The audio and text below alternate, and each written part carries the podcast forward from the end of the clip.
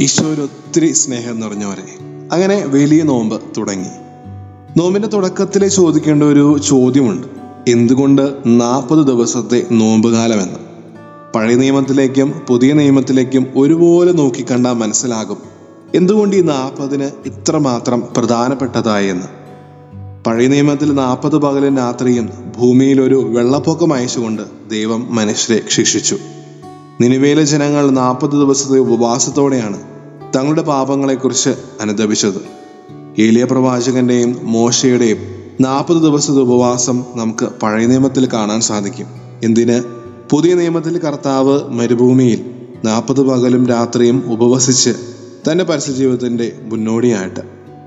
ഈ വിശുദ്ധ പാരമ്പര്യങ്ങളാണ് യഥാർത്ഥത്തിൽ നോമ്പ് കാലത്തിന് മാതൃകയാവുന്നത്. ഒരുപക്ഷെ തിരുവഴുത്തുകളുടെ പ്രാധാന്യം നിറഞ്ഞിരിക്കുന്നതും ഈ നാൽപ്പതിൽ നിന്നാണ്. നമ്മുടെ കർത്താവിനെ അനുകരിച്ച് ഈ നാൽപ്പത് ദിവസം നോമ്പ് ആചരിക്കാനാണ് നോമ്പ് യഥാർത്ഥത്തിൽ ഓരോ ദൈവമക്കളെയും ക്ഷണിക്കുന്നത്.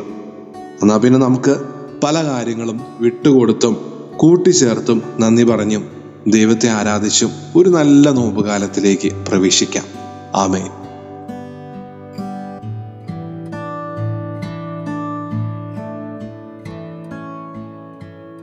listening to have a ലി വോയ്സ് ഫ്രം കാരിസ് Youth.